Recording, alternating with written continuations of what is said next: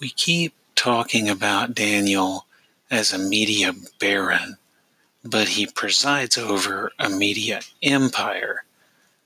Semantically, wouldn't a baron preside over a barony? I mean, he's got to keep either way, which is, I guess, the base of operations. And Bandit, after all, was my favorite character in Jonny Quest. Food for thought. Well, pop yourself a beer or a cold libation. Let me tell you how I wrote this little theme. I went and took a call from brother Jason, and he tells me that he has a little dream. He says he needs a backwards intro to begin his podcast, and I ask him what you got. He said, I'll start off with some talking and some movie clips of popcorn fighting, fantasy explorations, and some groundness exploitation. Kickstarts that I'm watching, and some blind unboxings, full month horror movie marathon. Sometimes I let the dogs come on, contest, and of course, you know it's all about games. I said, slow down, let's just start with the name. It's the Nerds RPG Variety. Podcast with the other Jason. Welcome back to Nerds RPG Variety Cast. I'm your host, Jason. Today is kind of a shorter episode. I'm going to give you a couple session recaps. Then we're going to open up the mailbag, talk about a few different things, including the talk I had with Joe Richter about Pathfinder and lore in the world. And Colin Green is going to take us down memory lane a little bit. So stay tuned for that. I will probably be back to a more energetic, regular schedule next time. I had to take the weekend off for the most part. Still played games, but I kind of stayed off Discord. Need to just take some time for Jason. I think I'm on on the online too much. Of course, what do I do when I'm not online? Well, I hang out with the dogs on the couch and sit and watch TV, and so that's not a whole lot better. But I'm really enjoying rewatching shows with one of my favorite actors, James Nesbitt. And you, know, we don't hold the fact that he was in those horrible Hobbit movies against James, because James is such a good actor. Whether you talk about Murphy's Law, or you talk about Monroe, which I think catches a bad rap for being a house ripoff. Um, or he's in a new show on Netflix called Stay Close that's got some kind of it's a thriller. It, it's got some kind of ridiculous elements in there, to be honest. But he's excellent in it, and the young lady that plays his partner in that is also excellent. And I wish we saw more of them and their dynamic. Uh, unfortunately, she gets kind of shut out near, or her character kind of gets pushed out of the show near the end, um, just to give other people more screen time. But yeah, I'm a big fan of James Nesbitt, have been for years, and, and I really enjoyed the weekend just hanging out with him, watching you know some old episodes of shows and and watching different things. James in there, so that's what I've been doing. But let's talk about some gaming stuff.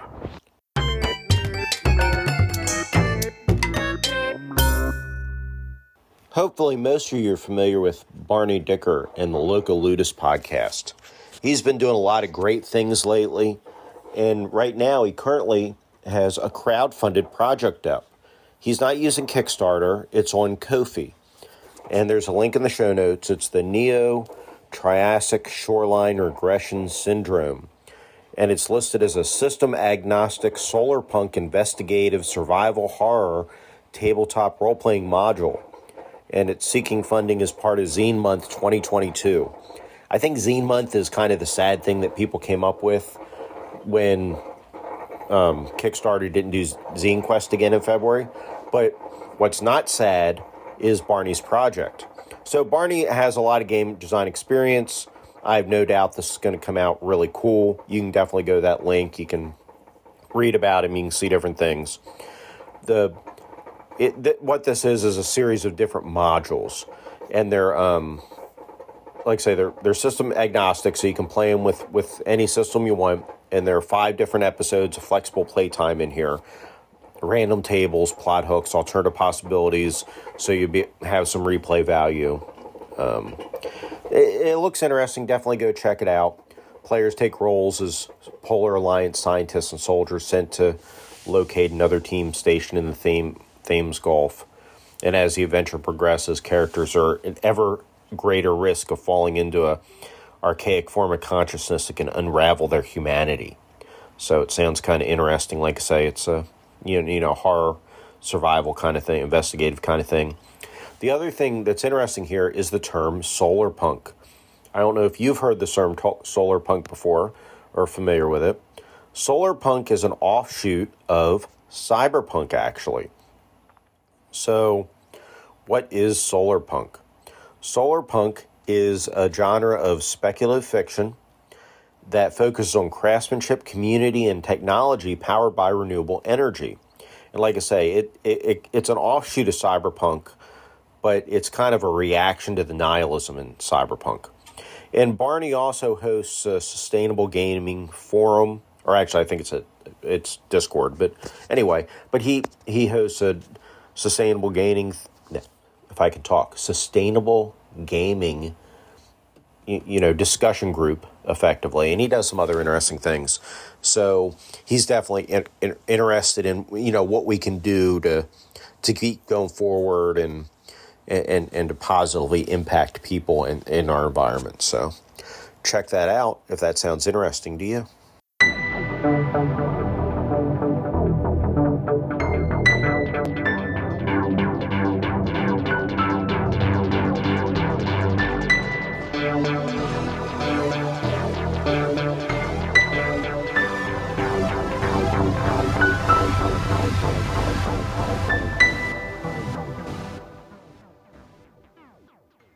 Gaming recaps. So I'm taking a slightly different philosophy towards gaming recaps that I both am doing on my podcast and the ones I'm listening to. After discussions with Carl Rodriguez over the Geomologist Presents podcast and some other folks, I I do think hearing the gaming recap of a published adventure is kind of like reading a semi spoiler review of that published adventure. It may not be the exact same as watching a multi hour actual play or, or reading it yourself, but, but I think there's enough spoilers in there that, that I'm not going to do that on this show. So other people are, are fine doing that on their shows, and, and I'm definitely not saying people shouldn't do those kind of reviews. I'll continue to, to listen to some of them. If it's a, a venture I may play at some point, or a module, you know, I may play at some point, then I probably won't listen to that actual, or not actual play. I won't do that. But I also probably won't listen to that session recap so things can be fresh. Um, so j- just to put that out there, I'm not saying anything, anybody's doing anything wrong. I'm not telling other people to adjust what they're doing by any means. I'm just letting you guys know my philosophy going forward. So if you don't hear as much plot point detail in my recaps, you'll understand why. We played another session of Dungeon Crawl Classics run by Carl Rodriguez. Arlen Walker, live from Helm's Wasteland, BJ Boyd of The Arcane Alienist, and another player who doesn't have a podcast were, in that game. It was a great game. I almost missed the game. My son's car had some mechanical problems and he was broke down on the side of the road before early in the morning before the game ended up having to get AAA. And, you know, for once, AAA showed up really quickly, to be honest. The driver must have been in the area. And it was, you know, 7 a.m. on a Saturday morning. So that also probably helped a lot. But luckily, we, we got it towed to the dealership and all. And I was back at the house in time for the game. Uh, I did have to run to the post office because the post office on Saturdays only open during the hours we're actually playing. So I had, you know, we started the Zoom call, and I wasn't actually on the roll twenty and at game time started because I was at the post office, but I, I, was able to verbally be there until I could get back home. Uh, the session went well. We we're in a castle, and we finished clearing the castle of, of opponents, at least of the major faction that we're we're dealing with. It it was an exciting battle. It kind of went back and forth some. BJ Boyd is playing a cleric in this. He's a cleric of the god of puzzles. And th- this, of course, is the game where I'm playing the Idris Khan, who's a wizard, and he fought, his patron is the, the demon of the, the sands and, and wastes. And we started off at fifth level, and all of us had two action dice, which basically meant we could do two actions each each round, except for the poor cleric. Well, we've since leveled up to sixth level, and at sixth level, the cleric gets that extra action die as well. So BJ's cleric has really started to come into his own now and he's able to, to really start using a more variety of spells because he's not worried about only having one action each each round. Which allows him to be more than just a heal bot. And so he was pretty versatile during this combat, which was very helpful. He managed to use a, a spell, Word of Command, and he was able to take one of the trolls out of the fight and, and just tell it to follow him. It's only a one word command, but it, it took it out of the fight, which was great. Um, we, we went through, of course, Idris Khan's magic with. I, I, was rolling pretty good most of the time. So Scorching Ray, which sets targets on fire when it hits them, I, I was able to dispatch s- some other trolls pretty quickly. Um, but one of the the main opponents we fought had a sleep spell, a pretty powerful magic user, and and and with with that sleep spell is dangerous because if of course Dungeon Crawl Classics, how well the spell goes off depends how well you roll. And with sleep, if you roll well enough, you have the option of either targeting a group of, of targets and then they all get a saving throw, or you can target a single target and that target will not get a saving throw. And so normally with sleep, if somebody fails their saving throw, they go to sleep, you can wake them up, you know, by shaking them or throwing water on them, whatever. But if you just if you roll high enough, you can put a single target in supernatural sleep. And if they're in supernatural sleep, they don't get a saving throw and they can't be woken up by normal means. And usually they're asleep for a couple days. Think of like Sleeping Beauty. Um, and in fact, it is a lot like Sleeping Beauty because you have to have a specified that that magic user with that spell has to specify the condition where they can be woken up, and that's like built into their. It's almost like a built-in part of that spell. So when they cast that spell, there's a precondition that's been decided before the spell is cast on how somebody could be woken up from the supernatural sleep, which is pretty cool. Well, the so after the this enemy caster cast sleep and knocked everybody out except BJ's cleric because he made a saving throw, luckily. And well, in a in an NPC like sidekick, we have a cat, this supernat supernatural cat that we have that was with the dwarf.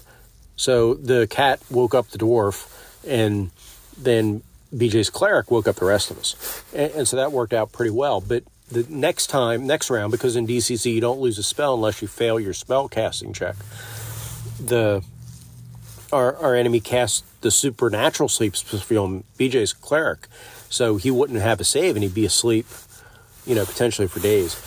So what he did, something clerics and wizards can do in DCC, is do a spell duel where you you have an equivalent spell and you cast an equivalent you say i'm going to do a spell duel to try to counteract that spell that was cast at me and you have to have an equivalent spell that you cast and and you do that and then you roll and you check to see what the, the rolls are and there's a table and you go back and forth but a- anyway in in this case he didn't roll quite well enough in the spell duel to totally dissipate her spell but it deflected it. And unfortunately, it, it hit Otto, the poor dwarf, and, and knocked him out. So he's asleep for X number of days now. I, I think it's two days, is what Carl said. We, I don't know that the character. That's I don't think that's meta knowledge. I don't think the in-game characters know how long dwarves can be asleep. Um, so so that was cool. And then later on, we got to do another spell duel. The but but prior to that, the as enemy caster charmed Ardath, Arlen's warrior and was using him as a bodyguard. So we were trying to be careful to get in there. And I tried to do um, color spray to knock them out, both Ardath and this caster, but I failed the roll and lost a spell. anyway, it went back and forth, but there was a second spell duel. And during the second spell duel, between, well, it was between BJ's cleric again and the, um, and this enemy caster, they he hadn't rolled quite well enough. So what he, what he ended up doing was he burned luck because because they had rolled 28, which is as high as you can get. And so he burned luck to match that roll 28. And by matching the roll 28, it means that you roll on a special table. The Phlogiston disturbance table. And and all kinds of cool things can happen at that point because basically you're, you're like ripping a hole in, in time and space by doing that. But what they ended up doing is do the roll, they both got corruption. And the cleric ended up with clear skin. So either, you know, like, like a Nehwonian um, ghoul, like from Fafhrd and the Grey Mouser, where you can see through the skin, transparent skin, or if you remember the anatomy, like anatomy man, anatomy woman they had that where it's got the transparent skin and you can see their their bones and, and muscles and all underneath. It, it's like that. So, which you can eventually get rid of corruption, probably. So, the cleric will probably be okay. But, but all in all, it was a really fun session. Um, it, you know, really highlighted the, the neat things that can happen in DCC with spells and and, and combat, and, and there were also some some great things the fighters did, where they they you know did mighty feats of arms and things like that. So it was all in all, it was, it was a really fun session, and it was still really enjoying that game. Another game that I played in was Pathfinder 2, run by Joe Richter in, of Hindsightless podcast. And again, this is the Wrath of the Righteous campaign, so I'm not going to talk about specifics, but I, I will say great group of people, really enjoying playing with that group. Actually, this game was Joe Richter's birthday, and so we were some of us were, were celebrating for him and drinking and and I happened to finish off a a bottle of Kraken rum, that 94% rum, which is good for mixing drinks. But but I finished off bottle of and rum and then I moved on to my old standby J&B blended Scotch whiskey, which I was just doing straight shots of.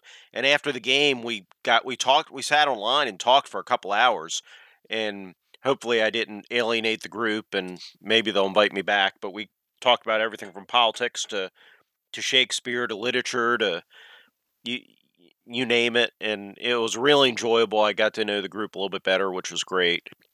Uh, like I say, hopefully I didn't scare them off, um, being the weirdo that I am.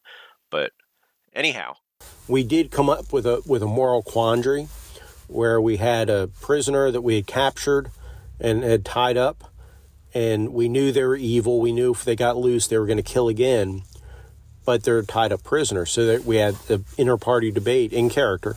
You know, what are we going to do with this prisoner? Because we're trapped underground. We're trying to find our way back to the surface. The city had been attacked, so we don't know what the state the city's in at the moment. But uh, but the lawful good types, which include myself, had uh, you know eventually won the argument that you know it's it's not our place to execute this guy just because it's expedient and convenient for us. You know, really, we need to take him up and turn him over to the authorities. So we agreed to do that, and we're going to see. We're going to see how hard that's going to be because we're we're still not to the surface yet. We're still trying to fight our way up there and find our way up there. So it, we're going to see how tough it's going to be with a prisoner in tow. But that's a really great game, really enjoyable. So anyway, I think that's it for session recaps.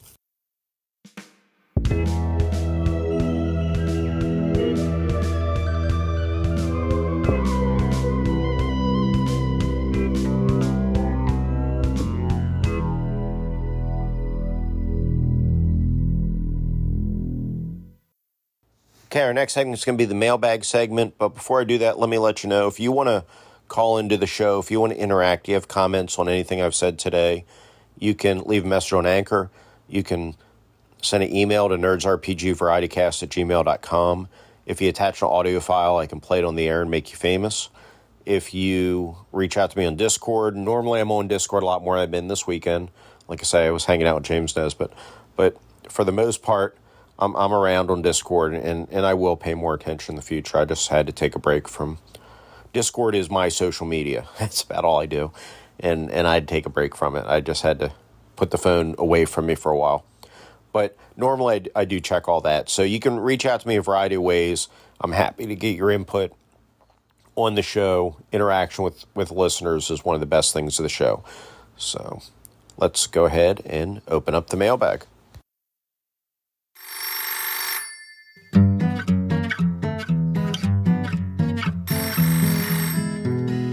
Who's on the phone? Who's on the phone? Who's on the phone? Who's on the phone? Well, maybe it's your auntie or a dribble by your spouse, but the operator screaming is coming from inside the house.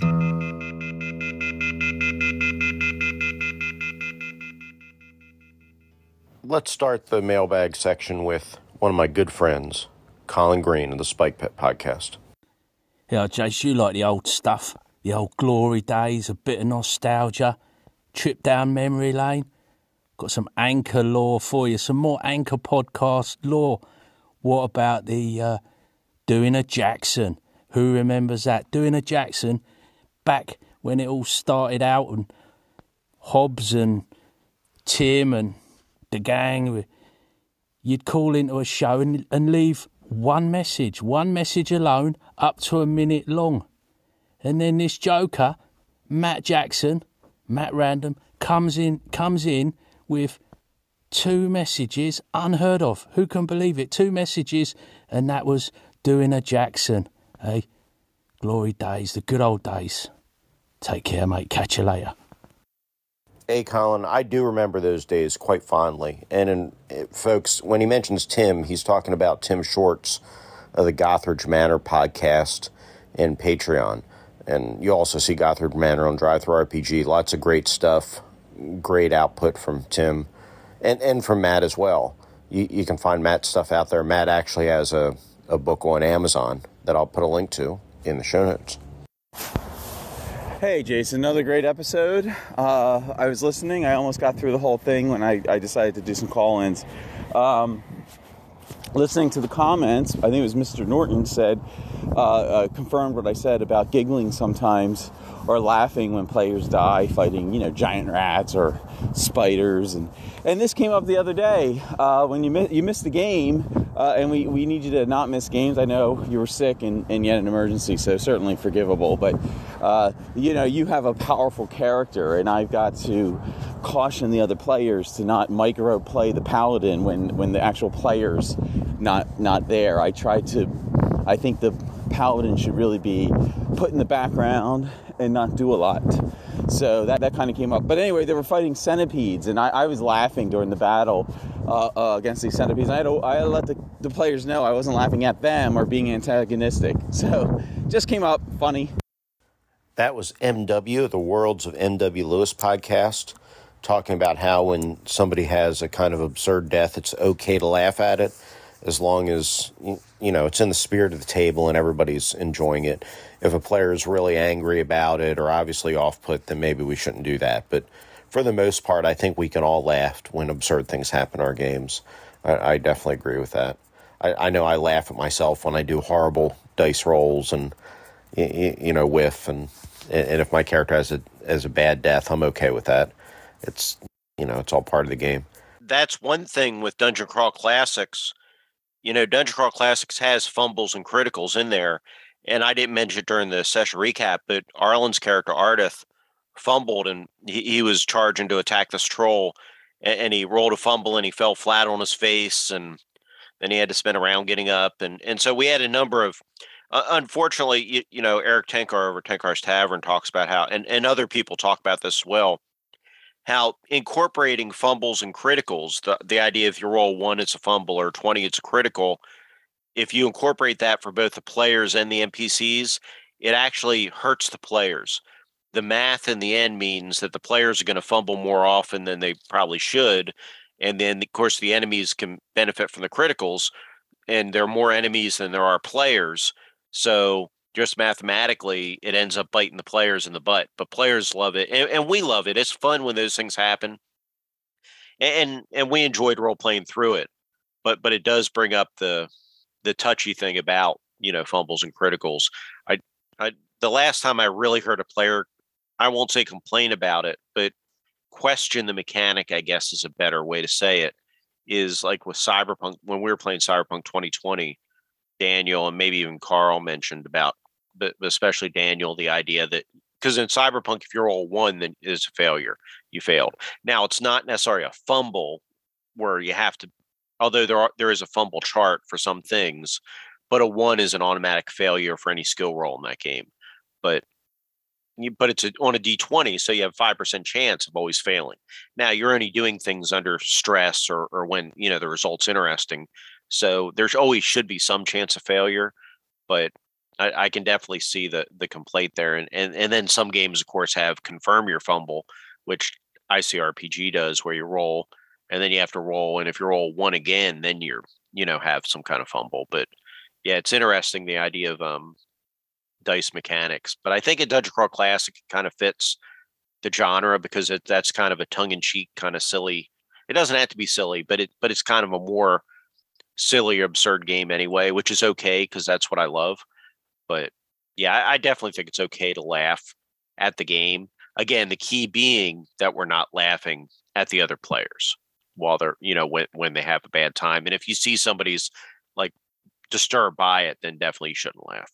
And as far as missing games, yeah, I'm not doing well these days. I between being sick and missing a bunch of games, and now this is supposed to be my short week at work, but due to some shortages in personnel, I'm only going to make one of the many games I had scheduled this week.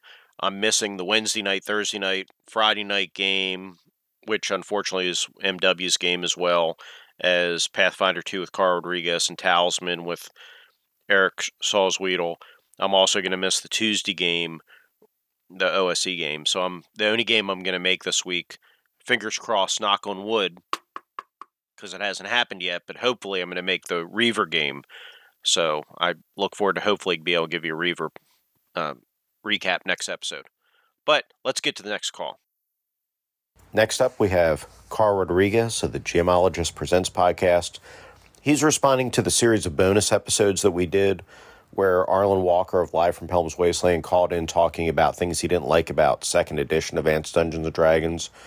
This conversation's kind of continued over in Arlen's podcast, so I would point you over to Live from Helm's Wasteland. It, you know, for more discussion on this, I don't really play second edition and I don't own the book, so I can't really comment on it. But Carl's going to give his comments. It's interesting that we were having a discussion the other day in a game about armor and heavy armor. So it is true, 70 pounds is a little high, but armor ranged, full plate, field plate armor ranged from 35 pounds to about 60 pounds, depending. And very interestingly, like this whole cavalry charge and knights in shining armor really only happened during the Hundred Years' War. And then by the 15th century, so War of the Roses period, there wasn't any really charges on horseback into battle on armor, and men fought on foot in full plate armor uh, with big pikes and two handed swords and things that could punch through armor. So, according to my studies in the War of the Roses that I'm doing for an upcoming game, it looked like the you know they could fight on foot in full plate armor, and that was kind of the norm. I feel like I like D&D second edition because I have fond memories of playing games using second edition, uh, namely um, when we transitioned doing our adventures in Kara-Tur from first to second edition. We played second edition for a, quite a while and got into some of the other realms that they developed for second edition. Um, for example, Al Qadim but I really feel like I need to go back and study it out a bit more before I can say that I would like it now. I definitely enjoyed some delving into it as a GM when we did some Al Qadim, but again, I feel I need to prep more because I've forgotten a lot of how it works. You know, it's interesting, Carl. I was having this conversation with Eric Salzwedel, the 3D Omega Chicken Coop podcast on Discord, and he mentioned that although second edition has some wonderful settings, in fact, you know, the various D&D editions have very great settings, that he felt these days if you want to play first or second edition, that Astonishing Swordsman and Sorcerer's Hyboria is a much better modern, much more modern presentation of it he doesn't. I don't think he backed Hyboria, so I'm not sure if he has the third edition rules. But even looking at the second edition rules, I I think we can see that that that's a much easier, you know, to grok presentation of it. Not saying you can't learn first edition or second edition, but a lot of that's nostalgia, and a lot of that's just us wanting to learn it or have played it back in the back in the day.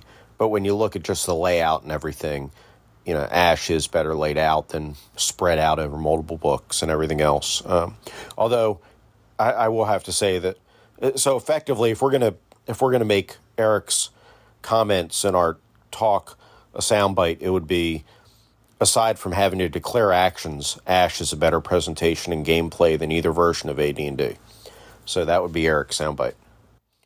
At the top of the show, we heard Taylor from the Clerics Wear Ringmail blog and podcast. And I think he's put YouTube channels out now. So he also has Media Empire. But poking a little bit fun at the way I call Daniel Norton a media baron for having his podcast, his YouTube channel, his actual play YouTube channel. He has a he sells things on DriveThruRPG. But Daniel Norton does Bandits Keep, which, which is really great. All of his output's really great. Highly recommend you check it out. Well, I recently had a talk with Joe Richter about Pathfinder, and we talked about how much lore you need to know if you're going to run a game, how much of the you know the history of the world, things like that. And Daniel has some thoughts on what we talked about, so I'm going to turn it over to Daniel. Hey, Jason, Daniel from Bandits Keep. Uh, great episode with Joe. Very cool. Sounds like an awesome campaign. As uh, as I said before, I, I guess when I'm saying uh, you know systems with lots of back lore, I mean um, as a GM mostly. I'm thinking, and not even the system itself. I mean, clearly you can play fifth edition, which I did for a long time, or Pathfinder or anything else. Probably, I'm guessing RuneQuest without knowing all that stuff. But if you run their modules or their adventure paths, I got to imagine that the lore comes up. And I, yeah, okay, so it's in the adventure path, but that means the GM's got to tell it to you which means it's just more on the GM to keep track of. And if a player decides they want to delve in and say, oh, wow, when we were at that festival, you know, so the speaker mentioned blah, blah, blah. If you don't know that as the GM and you make something up and then later on in the adventure path, you know, 15 levels later, what you said was wrong and it throws off the whole thing, then that's wrong. And that's kind of what kind of holds me back from doing it. As I said, I ran Coriolis, the, the first part of their campaign, and things like that did in fact happen, you know, where – it was my fault for not like reading the whole campaign three times over and like knowing everything. But you know, there were things that happened in the beginning, and I kind of narrated certain ways I thought made sense, and then later discovered that that's not actually how it works at all. And in in you know, the campaign was based on it, so you can't just like suddenly change it. So I don't know, it's just not for me. But if people love lore, people love to read about lore. I'm not a big lore person, so I think having to know it as the GM turns me off. The player, as you said, probably doesn't need to know it as much. I mean, in your case, you guys were talking about the various gods, and if you didn't know about that, obviously you wouldn't be able to build up that story. But that doesn't mean you need to know every single old god. You just need to know, I guess, about your character's gods. So you could consider that the same thing as knowing your class abilities, I guess. I guess too. I mean, now I'm thinking about it. I mean, if you think about it, we, I guess I'm guessing most of us that are gamers or something, we know a decent amount of lore from our world, right? Because uh, we're interested in it, but we don't know everything, right? So if you started talking about uh, something about Odin or whatever, I might, I get an, I know who Odin is. I have some idea of it, but I don't know all the stories, all the things lined into it. So I guess you can't really expect that the player characters would know that either. so yeah, probably as a player character, you know, I'm totally with you that you don't really need to know much of the lore. The GM can certainly put it out there, unless it's tied into your character, like in your case, where you worship some kind of god and you know somehow had uh, falling out with them.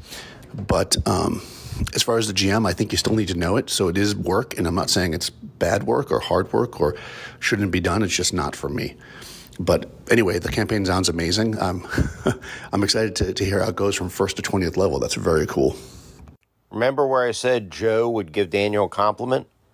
Well, here it is. I played those messages for Joe Richter so Joe could respond to Daniel's message since Joe's more equipped to do that than I am. Hey, Jason. So, yeah, to sort of address some of Daniel's points, he, he's not wrong. Although, uh, I I do think it would be near impossible to mess up the lore so bad where it would screw up the adventure way down the line with these adventure paths.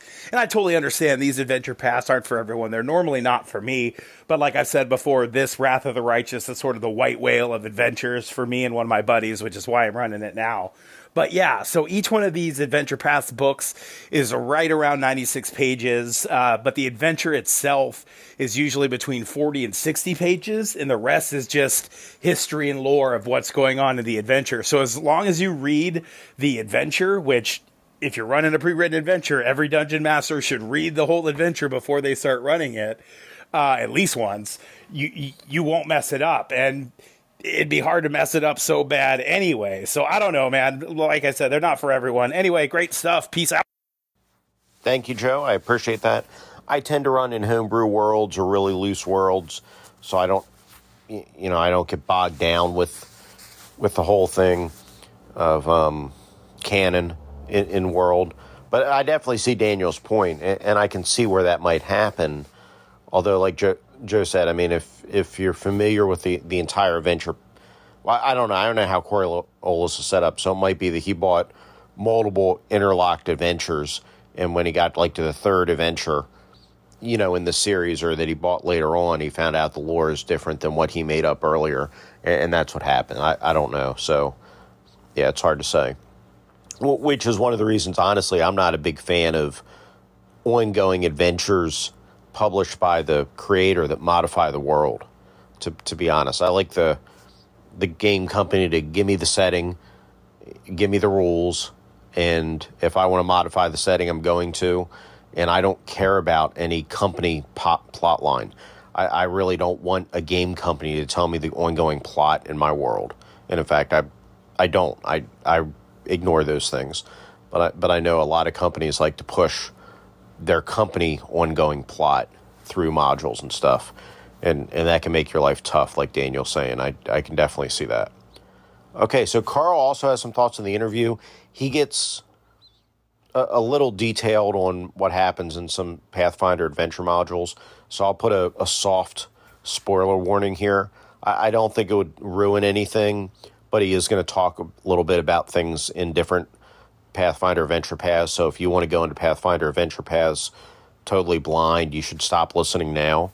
And you're not going to miss anything because it's going to be Carl's comments, and that's the end of the show. So you're not going to miss anything past that. But if you don't mind some soft spoilers for Pathfinder adventure paths, then I'm going to play Carl's messages now. Cadence, the word that you're looking for is cadence like if you were to be speaking or reading poetry, most people have a iambic pentameter when they speak, and they modulate their voice accordingly. So it's the cadence that you're looking for, like marching. Thank you, Carl. That's correct. And somebody else, I forget who, also pointed that out on Discord that cadence was what we were looking for. We, if you listen to that interview with Joe and I, we both brain farted on a word and cadence was that word. Okay, I, I warned you. Soft spoilers ahead, big boy. Only peek if you really want to. I love how Paizo starts their adventure paths or has throws kind of unique things into their adventures that were not previously encountered in other formats or in other Dungeons and Dragons like games. I'll give some examples.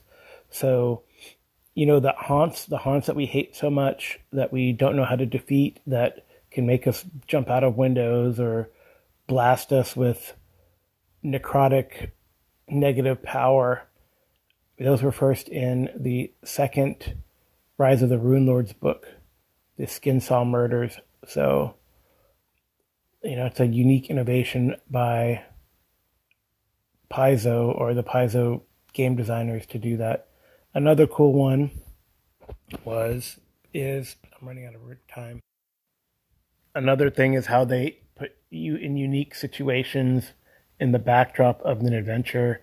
You've given sort of the the big rally um, at the beginning of Wrath of the Righteous, but there's an adventure in um, I think it's in the Council of Thieves adventure path where the players go to an opera, and while the opera is going on,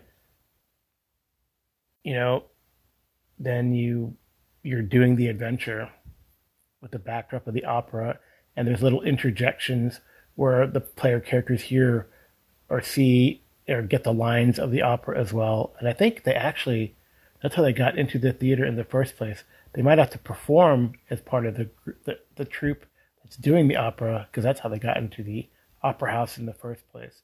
So it's kind of a different, quirky, unique, not necessarily unique, but not done often, I would say. Although I must say they really like festivals. festivals seem to be a backdrop for an opening event or encounter several times in the Pathfinder Adventure Paths. So I don't know if that's uh, or why that is, or a common why that is a common trope for them. Maybe they just feel like medieval slash Renaissance cultures have lots of festivals, so that's where we're going to have the problems or the crazy things occur. Now I know, like in one adventure path, as the opening scene, you're like at a at a noble ball, a noble's ball, which I think is kind of interesting too. So um, hmm, I think they do a lot of neat things and, and set things up really well um, for for the adventures. So oh, uh, yeah, there's a lot of them that I've not finished and been wanting to do. But uh, Paizo Adventure Paths are pretty cool. Okay, folks, that's it. That's the show. As promised, no more content because I don't don't want to trick anybody in where they missed anything after Carl gave us all spoilers. So I hope you guys have a great rest of your week, and I will talk to you next time. Take care.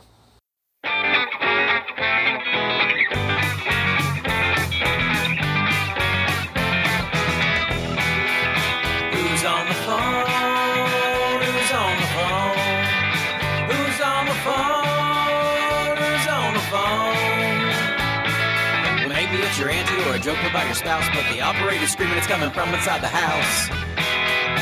What's in the box? What's in the box? What's in the box? What's in the box? Well, the audience was pretty sure he took a pretty head, and the only question left is if that pill shoot him dead. Bring on the gold, bring on the gold.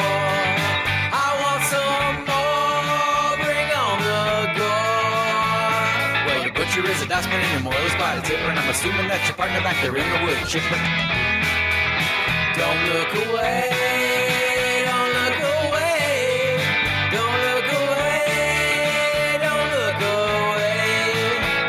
Well, the zombies are rising and the world has gone to heck. We're living for the dying and we're dying for the train wreck.